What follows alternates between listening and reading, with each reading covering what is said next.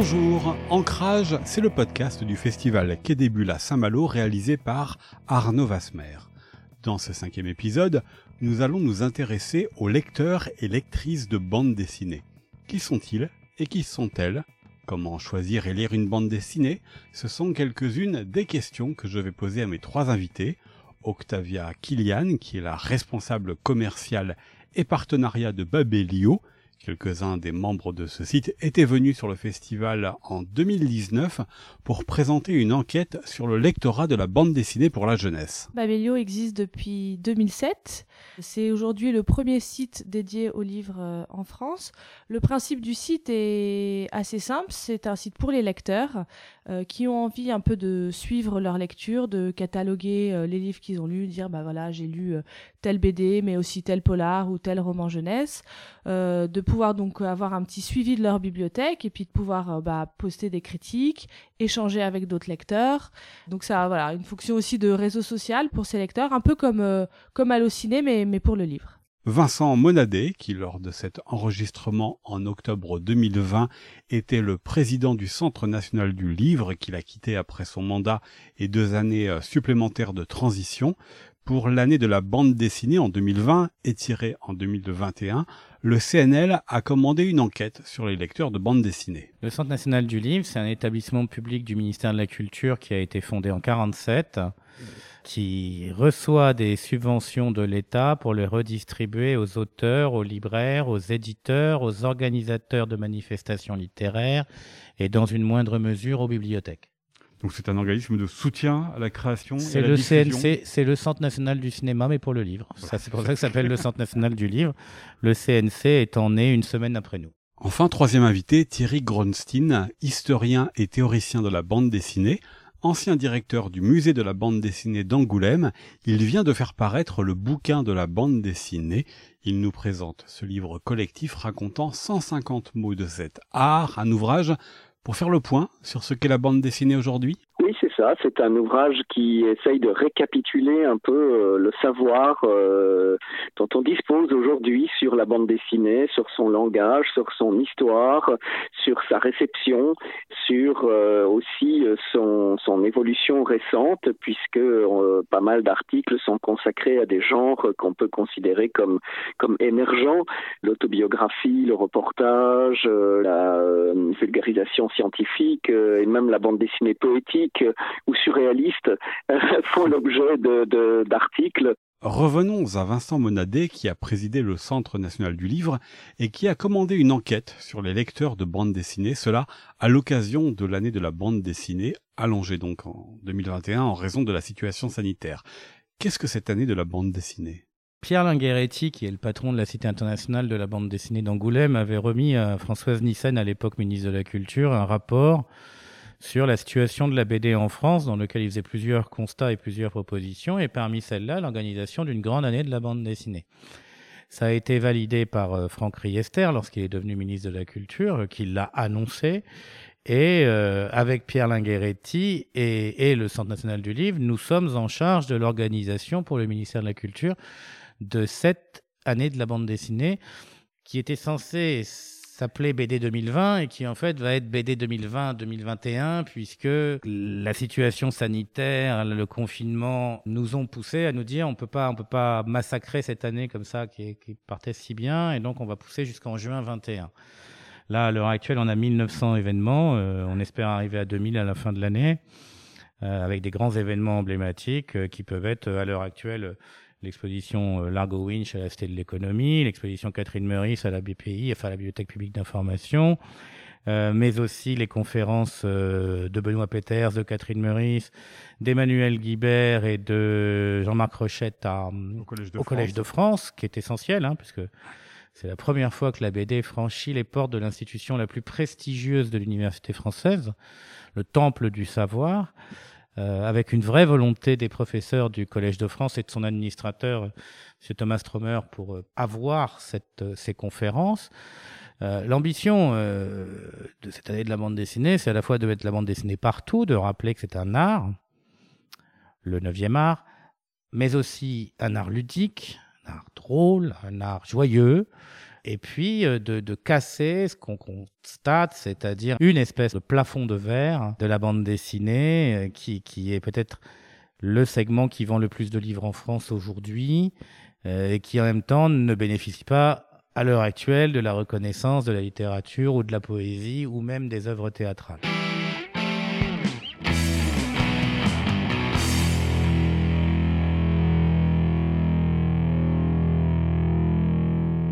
Dans ce cinquième épisode d'Ancrage, la série de podcasts du festival Quai des Bulles à Saint-Malo, nous nous intéressons aux lecteurs et lectrices de bandes dessinées, notamment en raison de deux enquêtes qui ont été récemment menées, celle du Centre national du livre et celle du site internet Babelio, qui s'est davantage attaché à la bande dessinée pour la jeunesse. Pourquoi justement ce choix, Octavia Kilian? Bah, c'est vrai que nous, on est, euh, nous, on de, de Quai des Bulles depuis un certain nombre euh, d'années et chaque année, on présente euh, une étude. Et là, on s'était dit, bah, pourquoi pas faire une étude sur la BD jeunesse. Il y avait aussi un écho à l'actualité du, festival puisqu'il y avait une exposition sur Spirou.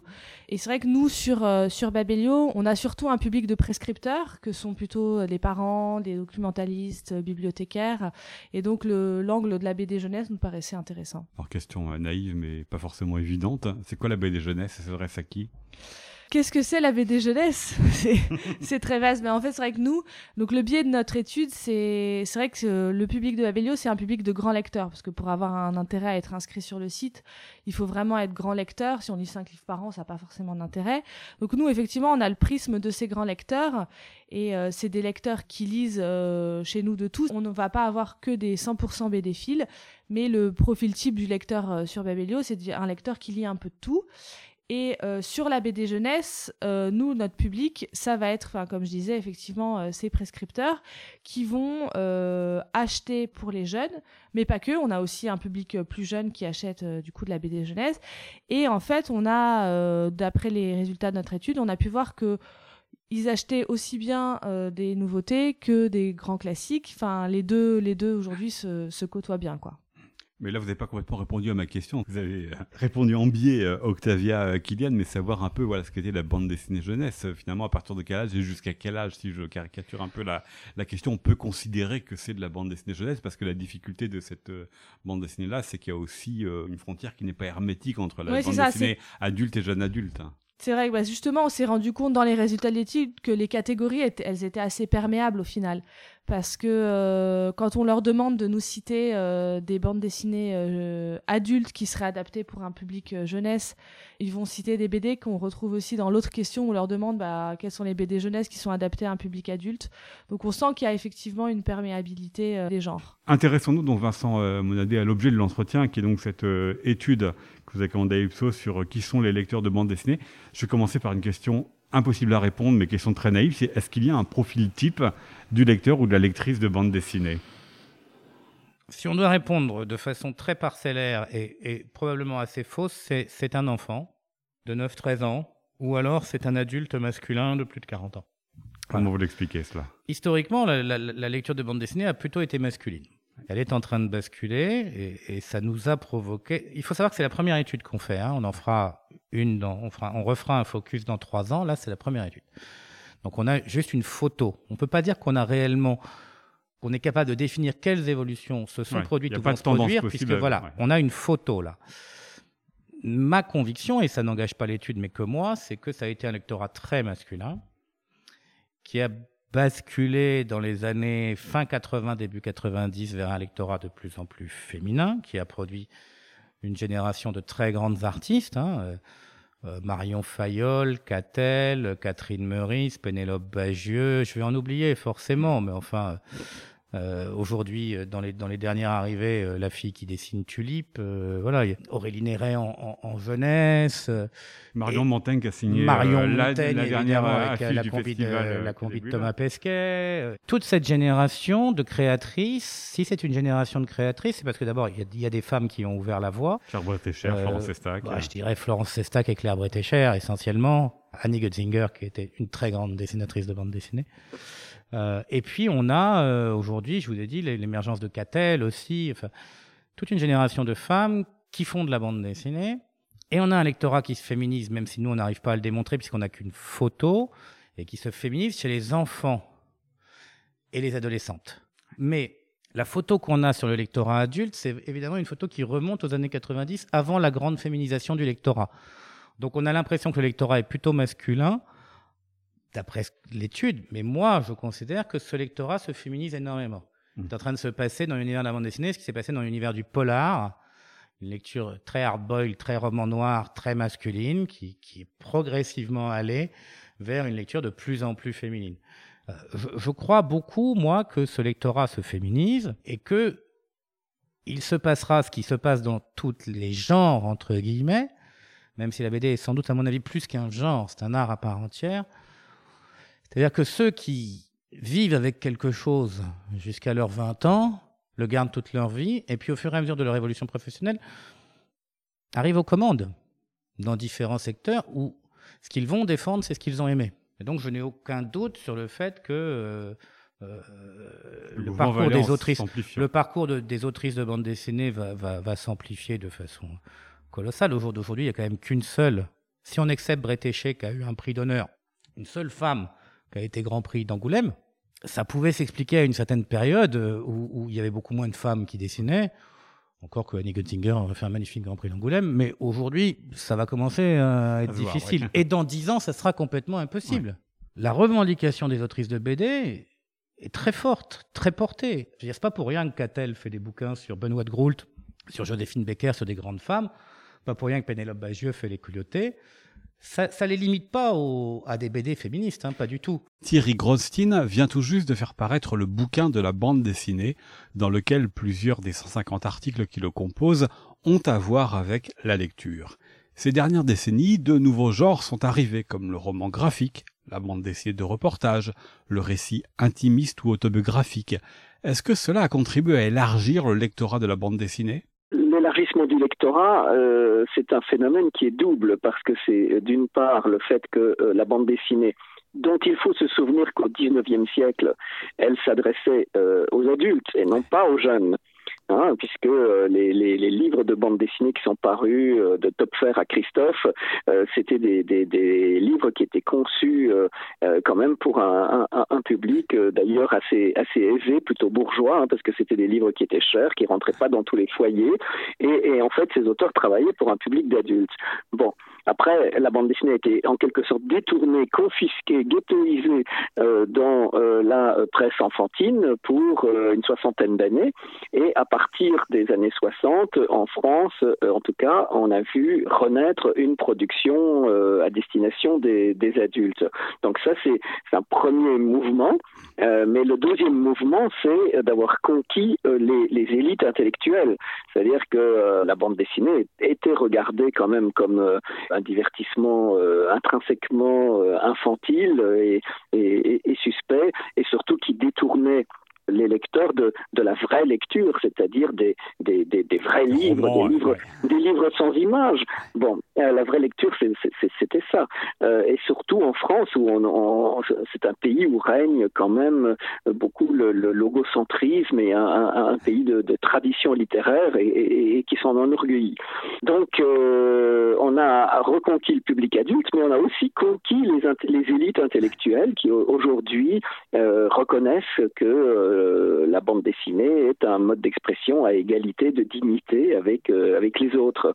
Il est certain que euh, une appellation comme celle de, roman graphique, d'une certaine façon, même si je la trouve suspecte et inutile pour ma part, a été payante de ce point de vue-là. C'est un peu un cheval de Troie qui a permis à la bande dessinée d'entrer euh, sur des, territoires qui jusque-là euh, lui étaient refusés un des territoires peut-être qui lui était pas forcément refusé, mais en tous les cas qui euh, qui ne lui était pas adressé, c'est peut-être celui aussi des, des femmes, les femmes autrices, les femmes euh, lectrices. Euh, Thierry Gronsin, vous en parlez aussi avec certains des contributeurs dans votre bouquin de la bande dessinée. C'est aussi quelque chose d'assez récent, cet élargissement du lectorat vers les femmes? Alors, bien sûr, il y a toujours eu euh, une production de bande dessinée destinée aux filles. Hein. Euh, la semaine de Suzette, c'est 1905, Fillette, 1909. On va pas énumérer tous les titres de euh, journaux de bande dessinée qui visaient un lectorat féminin. Mais enfin, il est de, fait que dans les grands journaux de, de l'après-guerre, je pense à Tintin, Spirou, Pilote, etc., d'abord on trouvait pas de créatrices ou très très peu. et ensuite, euh, même si ces journaux ne, se disaient pas explicitement en genré, il était clair qu'ils s'adressaient à un public de garçons, parce que les, personnages qui étaient proposés euh, à l'admiration et à l'identification des lecteurs, c'était quand même toutes les déclinaisons de l'aventurier mâle, euh, du détective au pilote, en passant par le, cow-boy. Et, quand on regarde une rubrique comme Les belles histoires de l'oncle Paul, qui, avait fait les, beaux jours de, de Spirou, hein, ben, à, à, chaque début d'histoire, l'oncle le Paul s'adressait à ses neveux et jamais à ses nièces. Je veux dire, il, euh, il, y avait trois enfants, il aurait pu y avoir une fille parmi ces trois enfants. Non, c'était eh trois garçons. Même chose pour Donald. même, chose pour Donald d'ailleurs. Voilà. Donc tout ça, euh, c'était donner l'impression euh, d'un entre-soi euh, entre garçons. Hein, bon, et puis il suffit de penser à certaines séries de bandes dessinées franco-belges parmi les plus notoires, les plus classiques, que ce soit Tintin où on a quand même euh, le capitaine Haddock, euh, Tintin, euh, Nestor et Tournesol qui vivent là aussi dans un entre-soi exclusivement masculin. on ne sait même pas s'il y a une bonne ou une cuisinière au château de Moulinsart, on ne la voit jamais. Hein, et, et, et où la, les Schtroumpfs, avec cette recette extraordinairement misogyne qui conduit à la création de la Schtroumpfette, bon, c'est tout ça est quand même, euh, avec le recul, assez, euh, assez sidérant. Là aussi, que de chemin parcouru.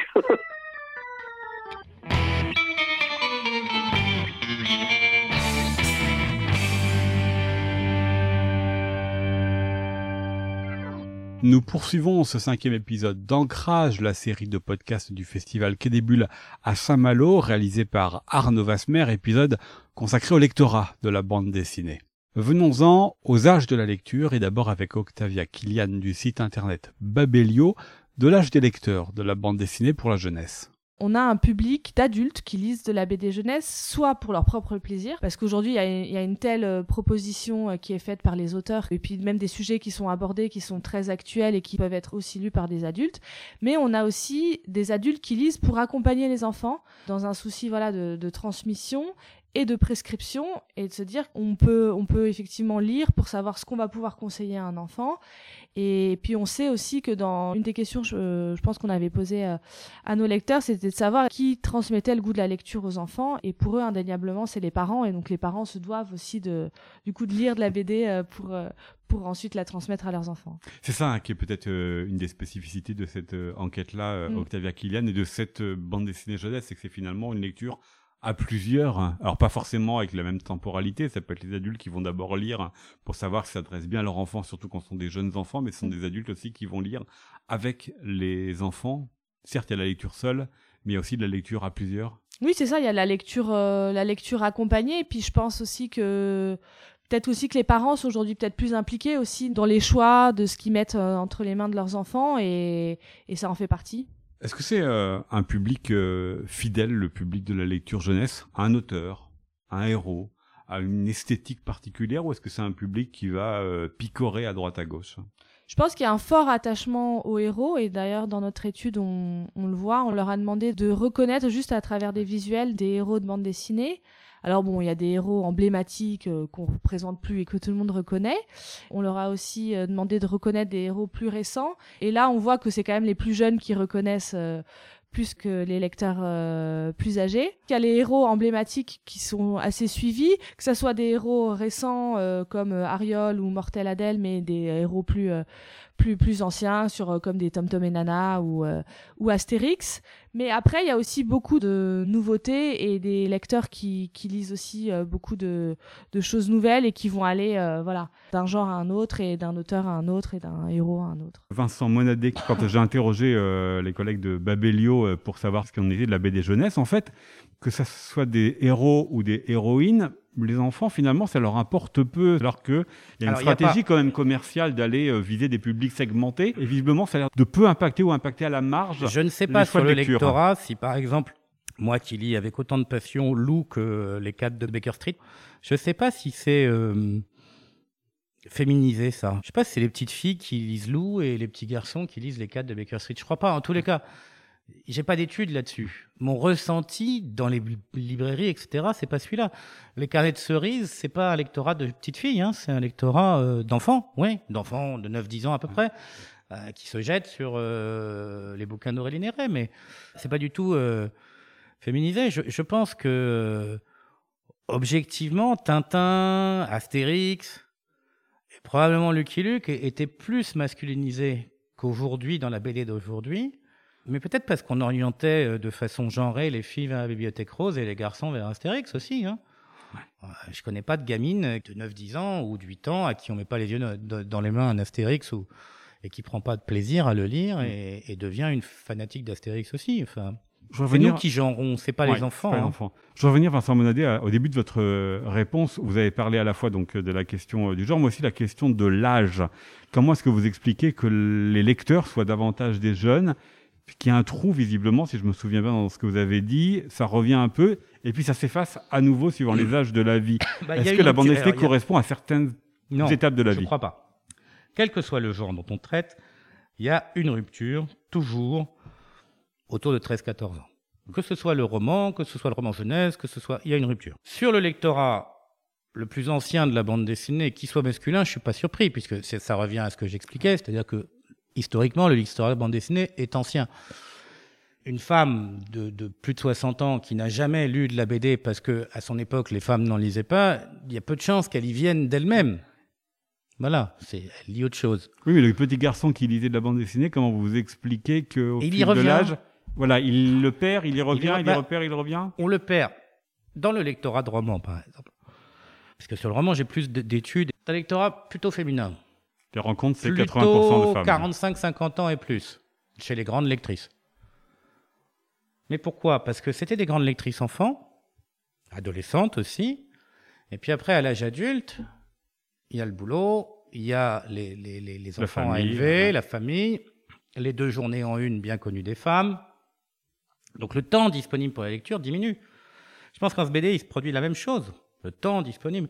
Alors il y a un genre qui est en train de tout bouleverser, c'est le manga, qui, lui, alors pour le coup, euh, euh les premiers lecteurs de manga, euh, ceux des premiers Glénat, Akira, tout ça, doivent avoir maintenant dans les 35-40 ans, continuer à en lire. Et puis les jeunes, alors garçons et filles, plébiscitent le manga. Et, et c'est pour ça que même si la BD franco-belge reste très dominante, je fais le pari, moi, que dans 10-15 ans, le manga sera au moins à égalité avec le franco-belge. Aujourd'hui, le genre, la BD préférée, c'est Astérix. Ça me choque pas, c'est un chef-d'œuvre. Là, je vais me faire engueuler par Benoît Peters, mais à titre personnel, j'ai toujours trouvé que. Enfin, j'ai toujours préféré Astérix à Tintin. Même Parce que Benoît Peters a écrit beaucoup sur Hergé. Mais je reconnais le génie d'Hergé, hein, c'est pas la question. Mais voilà, j'ai toujours préféré Astérix à Tintin, Jacobs à Tintin et Luc et Luc à Tintin. Voilà, c'est comme ça. De toute façon, dans votre enquête, à chaque fois, il y a un podium, et à chaque fois, c'est euh, quasiment à chaque fois, c'est Astérix. Astérix est dedans. Mais pourquoi? Parce qu'Astérix, c'est l'archétype de la BD familiale. Ouais se transmettent génération en génération. Les vieux albums se transmettent et on va tous acheter le nouvel album en famille et toute la famille le lit. Mm. C'est pas étonnant que ça sorte. Quand on a fait l'étude sur les adolescents et le roman, on est tombé sur J.K. Rowling, mais j'aurais pu, j'aurais pu le signer avant. On n'invente pas non plus, euh, voilà. Euh, simplement, la bande dessinée est en pleine mutation. C'est pour ça que c'était intéressant de faire cette étude aujourd'hui et de pouvoir la refaire plus tard. Elle est en pleine mutation sur le genre manga, elle est en pleine mutation sur le genre de son propre lectorat, elle est en pleine mutation sur le genre de ses auteurs et elle est aussi en pleine mutation sur la place sociale, fiscale et financière des auteurs dans le, jeu. Donc la BD est en pleine mutation. Le manga est un plébiscite vraiment très impressionnant chez les jeunes. Vraiment, c'est frappant à quel point ils plébiscitent ce genre. Est-ce que c'est un public justement qui commence par le manga et qui après va vers la bande dessinée européenne? Non, je ne crois pas que les enfants fonctionnent comme ça. Il y a effectivement des lecteurs de manga exclusifs, ça existe, on le sait. Mais je pense qu'ils passent d'un genre à l'autre sans aucun problème. C'est des problèmes de lecture, c'est-à-dire que, contrairement à ce que pensent les gens, euh, la bande dessinée ou le manga, euh, c'est des codes de lecture qu'il faut maîtriser. et qui sont pas simples à maîtriser. Et, et... Surtout que le manga, au début, on les publie en version française, euh, en Oui, commençant oui. de gauche à droite, Ouais. et maintenant on les Maintenant, publie en version japonaise. Ma fille, cadette qui, qui lisait des mangas et qui me disait à chaque fois, euh, ça, ça m'énerve les mangas parce qu'à chaque fois je me fais avoir, j'ai la fin. Parce qu'au bout d'un moment, elle oubliait le, le- le sens de lecture et elle reprenait son sens de lecture habituel. Voilà. Mais euh, au Japon, le manga est un genre très ancien, comme vous le savez. Euh, nous, nous sommes le seul marché au monde où les trois bandes dessinées Ouais. coexistent et sont fortes, c'est-à-dire le franco-belge, devrait, plutôt qu'on devrait plutôt, en toute honnêteté, appeler le belgo-français. hein. Mais bon, ça, c'est nous, comme d'habitude. Mais le genre manga qui est arrivé tardivement chez nous est arrivé d'abord dans ma génération par les dessins animés de Shoei Animation, Goldorak, Candy, euh, Lady Oscar. euh. Mais aucun d'entre nous ne savait que Lady Oscar, par exemple, c'était un manga qui s'appelle Les Roses de Versailles. C'est ma fille qui m'a fait lire Les Roses de Versailles euh, quand elle l'a découvert. Je savais même pas que c'était un manga à l'origine. Le genre manga que Jacques Glénat a, a importé en France a séduit cette génération de préadolescents et adolescents qui le plébiscitent. Et qui le plébiscitent plus, même si Astérix reste la BD préférée dans tous les âges, plébiscite plus que le franco-belge. Oui. Ce qui est intéressant parce que ça veut dire que, comme ils vont devenir les lecteurs de demain, et que les lecteurs de franco-belge vont vieillir et décéder les uns après les autres, ce qui est notre- malheureusement notre destin à tous, ça sera intéressant de voir si à long terme le manga ne devient pas le genre dominant. Vous euh, écrivez, Thierry euh, Gronsin, que nous construisons notre panthéon autour euh, des lectures d'enfance qui nous ont euh, constitués, puis on retrouve euh, ce thème dans l'article que vous avez vous-même écrit sur l'enfance, et si, devenu lecteur ou lectrice adulte, nous savons bien qu'aucun album ne nous rendra les années perdues, nous n'en ressentons pas moins que la bande dessinée nous offre une possibilité de renouer avec un être au monde perdu depuis l'enfance, de le Est-ce que ça c'est propre à la bande dessinée que même les lecteurs devenus adultes vont aller rechercher leurs émotions premières? Bah, déjà, il semblerait qu'il soit difficile de devenir un lecteur de bande dessinée à l'âge adulte quand on n'en a pas lu enfant. Euh, c'est généralement une passion qui se, qui se contracte dans l'enfance.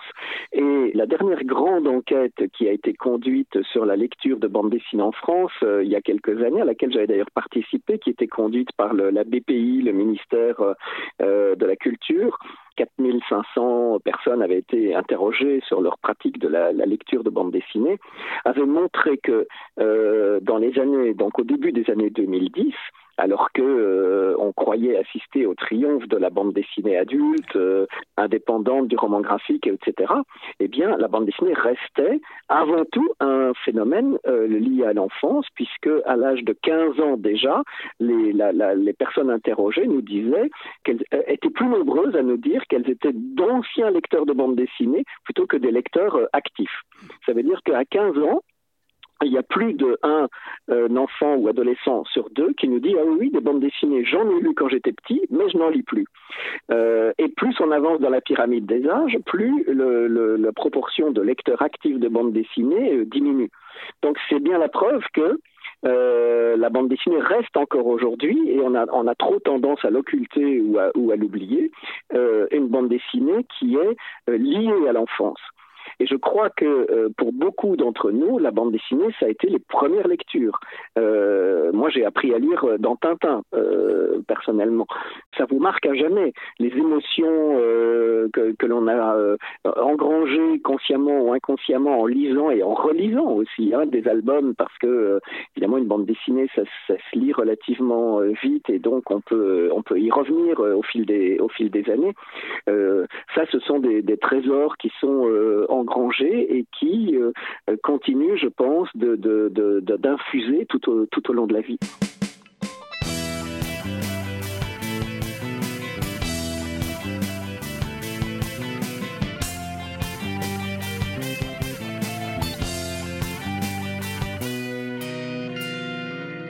Pour lire tel ou tel album de bande dessinée, faut-il encore être conduit vers ces lectures? C'est à présent de cela dont nous allons parler dans cet épisode d'Ancrage, la série de podcasts du festival Quai des Bulles à Saint-Malo.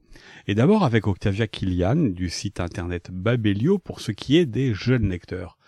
Comment choisissent-ils leur lecture entre la bande dessinée de patrimoine et les nouveaux albums?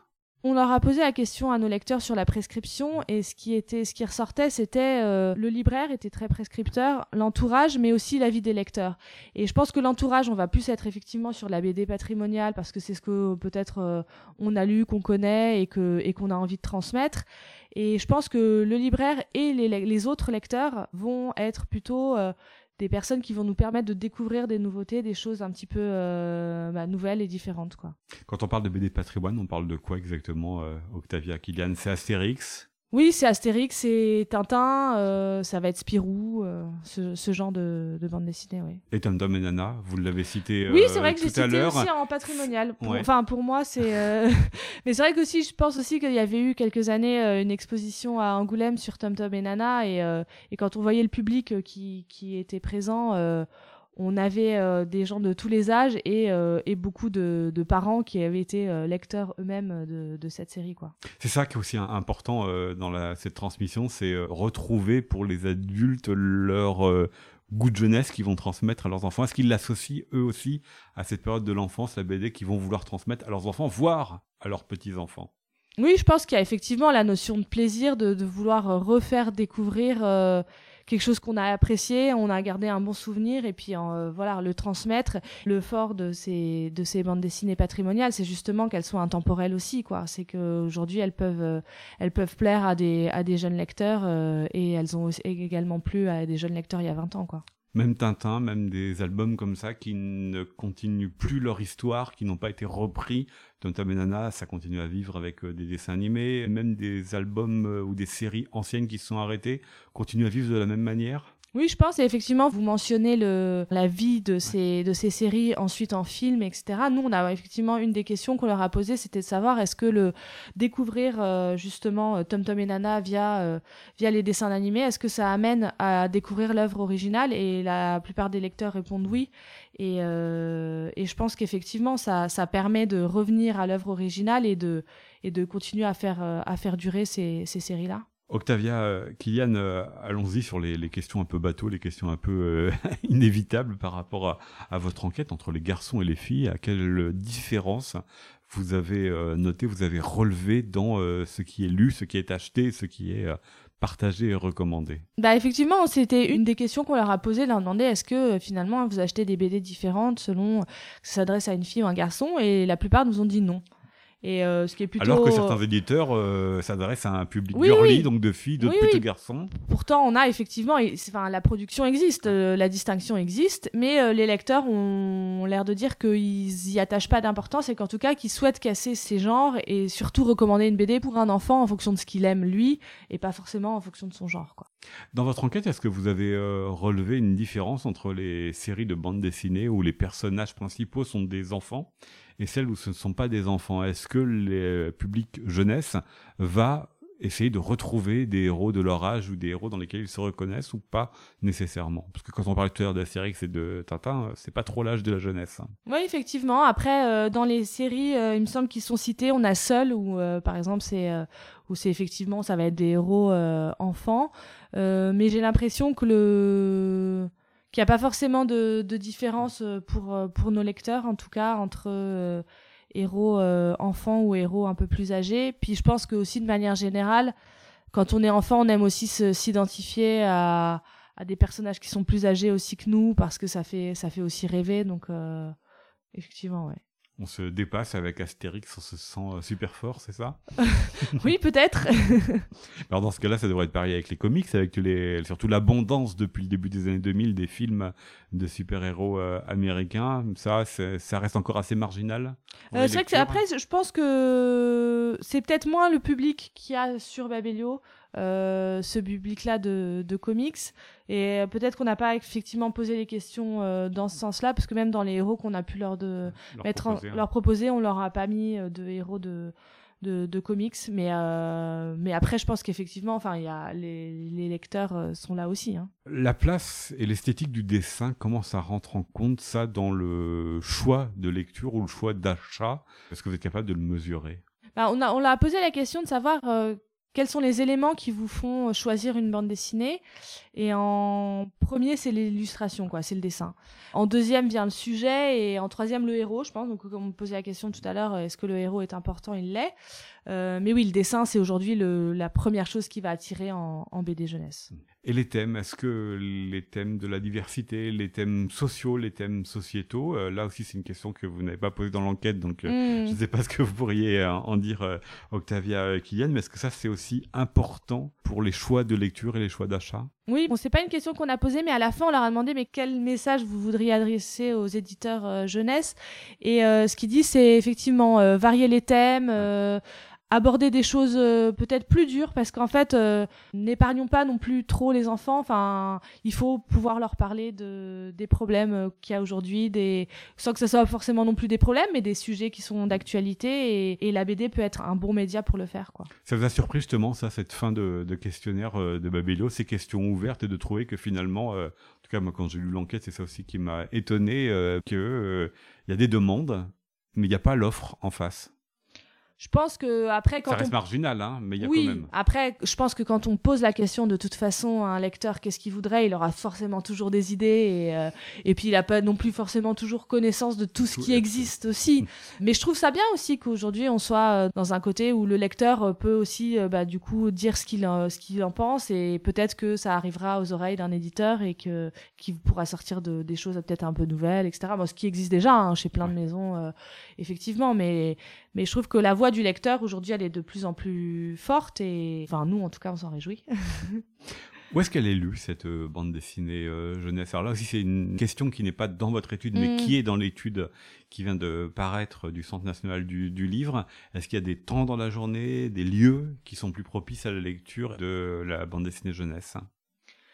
Euh, effectivement, alors c'est vrai que nous on n'a pas forcément cette, cette information, mais je pense qu'elle peut être lue à, à, tout moment, quoi. Je pense pas que ça soit une lecture qui se fasse uniquement euh, le week-end ou en vacances, mais c'est un format aussi qui permet aux enfants de s'évader en quelques minutes euh, à tout moment euh, de la journée. Et par contre, une des questions que nous qu'on a posées, c'était euh, de savoir où est-ce qu'ils achetaient, enfin en tout cas où est-ce qu'ils allaient. C'est bien, vous devancez la question suivante. Ah. Donc allez-y, allez-y, allez-y, allez-y. c'est de savoir où est-ce qu'ils se procurent des bandes dessinées. Et bon, la librairie est le premier endroit, la librairie de premier niveau généraliste est le premier endroit. Mais euh, le deuxième endroit, c'est la bibliothèque. Et je pense que la bibliothèque, alors par rapport aux autres études qu'on peut mener, la bibliothèque n'arrive pas en deuxième position. Et je pense que c'est une spécificité de la BD jeunesse.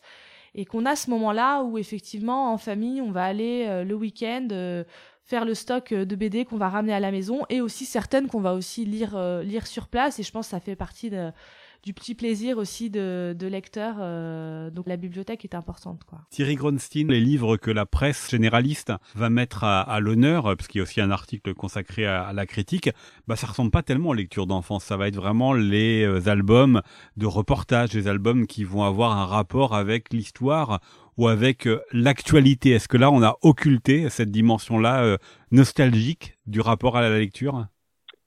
Bah, pense qu'il y a des circuits euh, des supports critiques spécialisés dans les publications destinées à l'enfance. Hein. Euh, la, Bibliothèque nationale de France a une revue, par exemple, qui est, consacrée à ça, euh, où, les, bandes dessinées pour les enfants sont régulièrement chroniquées, etc. Mais enfin, c'est vrai que dans les, supports d'information grand public, on ne parle quasiment jamais de la bande dessinée enfantine, qui pourtant, Dieu merci, reste extrêmement vivante et, et créative. Donc ça passe par d'autres canaux, euh, ce sont euh, les parents, mais surtout les, les écoles, les bibliothèques, etc., qui sont, euh, qui sont prescriptrices. Et la critique, pour revenir plus précisément à votre question, bah oui, les journalistes ont quand même tendance à accorder une prime aux albums qui traitent de sujets qui leur sont familiers, c'est-à-dire des sujets sur lesquels eux-mêmes euh, écrivent, euh, qui euh, constituent en quelque sorte leur référence quotidienne.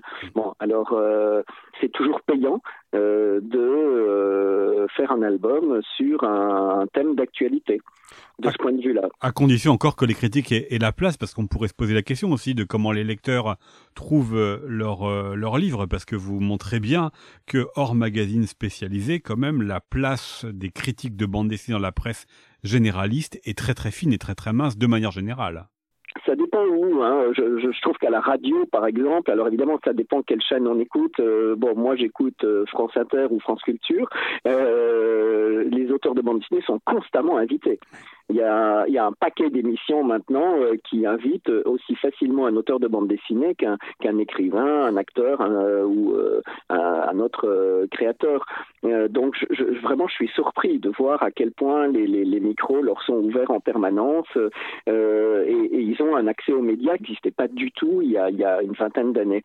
Dans la presse écrite, euh, bien sûr, la, la, place reste toujours euh, chichement euh, comptée et, et, la proportion d'albums qui sont est d'autant plus faible que la production est de plus abondante. Donc, à partir du moment où il y a 5000 albums qui paraissent chaque année, même si vous en chroniquez un toutes les semaines, vous n'avez même pas couvert 10% de la production. Bon, donc il est certain que beaucoup, beaucoup de livres passent complètement inaperçus, complètement sous les radars moi qui suis aussi éditeur, hein, puisque je dirige une collection chez Actes Sud, euh, je, le vois, euh, je vois des livres qui sont euh, rejetés par le marché. C'est-à-dire, euh, c'est comme s'il n'existait pas, le marché n'en veut pas, euh, décrète que ce livre-là n'existera pas. on ne sait pas pourquoi. Euh, ah, ça, n'a rien à voir avec la qualité du, livre, mais on se retrouve quelquefois avec véritablement des, ventes qui sont extrêmement faibles pour des ouvrages qui, méritaient mieux. Et je sais que tous les éditeurs font le même constat. et alors, ça tient évidemment, entre autres, euh, bah, la difficulté des libraires à, à présenter toute, toute, la production, mais ça tient aussi à un déficit de, de médiatisation. Euh, dans, dans, voilà, les, les, les aucun journaliste n'en a parlé, donc le, livre n'existe pas. Il reste peut-être une place à réinterroger euh, de ce rapport entre euh, les euh, livres et puis euh, leurs lecteurs. Alors pour ce podcast, Thierry euh, Grossing qui est consacré à, à, la lecture aux lecteurs de bande dessinée, j'ai évidemment attendu impatiemment l'article concernant la lecture et évidemment je l'ai trouvé, sauf qu'il a commencé par une phrase qui m'a surpris les Coréens regardent des bandes dessinées, nous autres occidentaux, nous les lisons. Et vous avez commencé euh, tout à l'heure cet entretien en rappelant la place qu'on en accorde en France, notamment euh, aux mots, aux, livres de mots, aux romans, aux euh, essais. Qu'est-ce que cela signifie Les Coréens regardent des bandes dessinées tandis que nous autres occidentaux, nous les lisons? Oui, ben c'est l'expression qui est utilisée en Corée. Hein. Euh, le, quand si on traduit littéralement le, le, le verbe que, que, qui est utilisé là-bas, ça, ça veut bien dire regarder et non pas lire. Donc ça, ça induit, je suppose, un, un, rapport plus euh, contemplatif ou en tout cas qui accorde une, une primauté euh, à, à, à l'image, je dirais à l'immersion dans, euh, dans un univers visuel. Alors que nous, nous sommes attachés à la notion de récit, euh, d'intrigue, de littérature, euh, littérature dessinée, mais littérature quand même. C'est probablement euh, une posture différente qui infléchit notre rapport à la bande dessinée. Mais le verbe lire a quand même une importance même visuelle. C'est peut-être aussi pour cela que vous avez dit que on ne devient pas lecteur si on l'a pas été dans son enfance, qu'il faut quand même un accès au code de lecture. Il faut savoir lire pour vous une bande dessinée. Le sens du regard est quelque chose d'important et quelque chose aussi de, de travaillé par les auteurs et les autrices.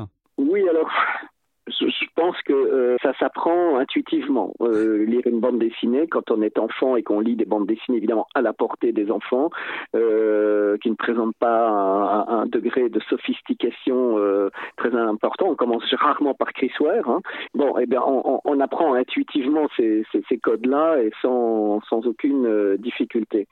Après, c'est Benoît Peters qui, qui disait qu'il existe des amis connaître comme il y a des analphabètes, donc des gens qui seront à jamais réfractaires par rapport à, l'image, qui n'arriveront jamais véritablement à rentrer dedans et à la décoder. C'est probablement vrai, mais je pense aussi qu'il y a euh, pour la bande dessinée, euh, comme pour d'autres euh, formes d'expression, de, de, différents degrés d'expertise. C'est-à-dire qu'il y a des lecteurs qui se contentent d'une lecture courante au premier degré, qui leur apporte beaucoup de, de, plaisir et de satisfaction, mais qui passent probablement à côté de beaucoup de choses parce que et, voilà, ils observent pas forcément les détails, ils ne voient pas nécessairement une partie du travail que, que l'auteur a mis en place en faisant, par exemple, dialoguer des cases euh, à distance euh, ou euh, des choses comme ça. Bon, donc là, ça, s'apprend comme, comme, comme tout le reste. Il y a effectivement un apprentissage qui peut être délivré, notamment dans les écoles d'art où la bande dessinée est de plus en plus enseignée. Hein. Est-ce que vous iriez... Euh, là encore, je parle d'expérience puisque moi j'enseigne l'histoire et la théorie de la bande dessinée à, l'école supérieure de l'image à Angoulême et, je suis frappé euh, plus par euh, c'est pas qu'ils ont des difficultés à lire la bande dessinée. En général, ce sont de bons lecteurs et de fins observateurs. Mais en revanche, ce qui me frappe beaucoup, c'est l'absence complète de culture de la bande dessinée.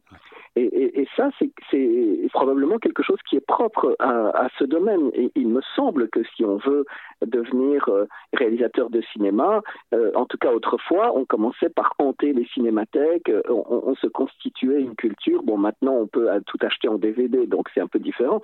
Mais en tout cas, voilà, on, on, on acquérait euh, une, une, culture, on, on, voyait, on revoyait euh, les, les, films des grands auteurs qui nous influençaient, auprès desquels on apprenait les ficelles du septième art. Et, et, pour la bande dessinée, c'est pas du tout le cas. J'ai fait il y, a, il y a trois jours un cours, alors en distanciel, puisque c'est comme ça que ça marche actuellement, sur l'histoire de la bande dessinée muette, donc bande dessinée sans parole. C'est d'ailleurs, vous signez un article dans le bouquin de la bande dessinée sur ce sujet-là, justement. Voilà, l'article sans parole. Bon, eh bien, mais l'avantage de faire un, cours, c'est qu'on peut montrer des dizaines d'images, alors que dans le livre, euh, elles n'y sont pas. Euh, donc, c'est beaucoup plus quand même parlant. Et donc, voilà, j'ai évoqué des, des dizaines d'auteurs depuis le 19e siècle jusqu'à aujourd'hui. Puis j'ai conclu en disant bah, j'espère que vous avez découvert au passage quelques noms que vous ne connaissiez pas et que ça vous donnera des envies de lecture. Et là, ils sont plusieurs à m'avoir répondu, on n'en connaissait aucun. bon, et, ça, qu'il s'agisse donc d'auteurs euh, anciens, comme, euh, je sais pas moi, Carandache ou Wilhelm Busch, ou d'auteurs euh, récents, comme Thomas Hott ou François Hérol. eh bien, rien, aucun des noms que j'ai cités, aucun des, des, exemples que j'ai commentés ne leur disait rien. Et là, on s'aperçoit qu'il y a un gros, gros, gros déficit, donc, et que la culture bande dessinée, c'est quelque chose qui est vraiment très peu partagé.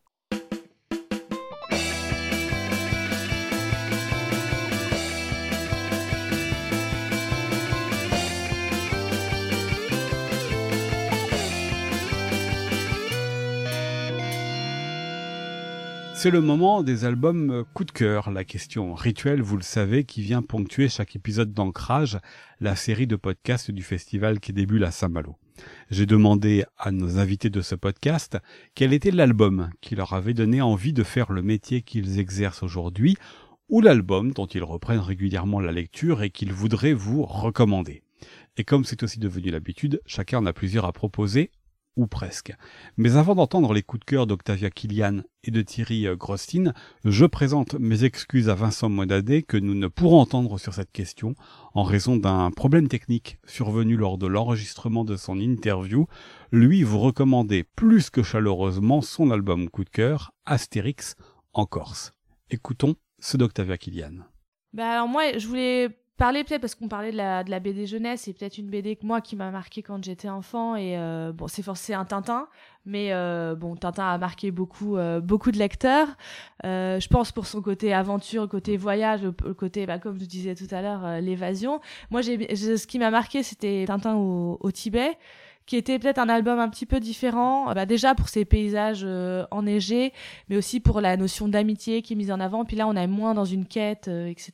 Donc euh, c'est effectivement un album qui m'avait marqué enfant et bah, plus récemment un album que j'ai que j'ai beaucoup aimé, qui est un album de Marion Fayolle, qui est Les Amours suspendus qui est un album qui est particulier euh, dans sa forme. En fait, on suit euh, l'histoire d'amour d'un homme, enfin plutôt des histoires d'amour, parce que c'est un homme qui a qui aime plusieurs femmes et qui qui arrive pas à s'en séparer. Et donc l'auteur euh, nous fait défiler ces différentes femmes avec sous une forme d'une danse. Et donc c'est une forme qui est très particulière et qui est très poétique en fait. Et c'est ce que j'apprécie dans, dans la BD, c'est ce côté, le jeu que peut avoir l'auteur sur la forme et le mouvement qui est donné au, au, personnage. Les coups de cœur de Thierry Grostin. Mmh. Alors ça, donc ça appelle plusieurs réponses. Eh ben, comme tout le monde, évidemment. Bon, mon, dernier coup de cœur, ça a été pour euh, un livre que j'ai lu il y, a, il y, a, très peu de temps, là, de euh, Michel Rabagliati, qui est un dessinateur québécois, et c'est l'album Paul à la maison. Donc je crois que c'est le huitième album euh, des aventures de Paul, qui est l'alter ego de l'auteur. Euh, et, et, et, là, euh, il est euh, s'est cueilli à, à l'aube de la cinquantaine. Il est seul, avec une mère qui s'en va du cancer, avec une fille qui part étudier à l'autre bout du monde. Et c'est voilà, c'est une chronique donc un peu désenchantée, un peu douce amère, mais par moments aussi très très drôle. Chronique du quotidien. J'ai trouvé ça formidable parce que euh, d'abord c'est très bien raconté, euh, avec beaucoup de subtilité, beaucoup d'humour, et puis euh, le dialogue est truffé d'expressions typiquement québécoises qui ne nous sont à nous lecteurs français pas familières, mais qui ne font pas obstacle à la, à la compréhension hein, et, qui ajoutent une, couleur extraordinaire, une, une touche d'authenticité, je dirais, euh, à, tout ce qui nous est euh, raconté et, montré. Donc voilà, ça c'est mon dernier coup de cœur en date. Après, j'ai du mal à répondre à vos autres questions parce que dans, mon enfance, il y a tellement d'albums qui, ont été euh, marquants. J'avais une tendresse particulière pour Jean et Pierre-Louis. Euh, que j'ai abordé, je crois, par l'album Le Serment des Vikings. Je me souviens l'avoir acheté à l'aéroport de Bruxelles et lu dans l'avion. Et, et, et c'est un album qui m'avait véritablement euh, marqué. Et puis à l'adolescence, euh, à l'adolescence, ça a été Blueberry. Euh, et je, je, vais publier au mois d'avril chez PLG un livre de souvenirs qui retrace un petit peu tout, tout, tout mon parcours dans, dans, le monde de la bande dessinée. Donc ça s'appellera Une vie dans les cases. Et, et j'y raconte, preuve à l'appui, puisqu'on reproduit une page, que j'avais recopié à main levée deux albums entiers de Blueberry. Donc euh, voilà, je mettais une, page A4, une feuille A4 sur une page de Blueberry et je recopiais celle qui était en face.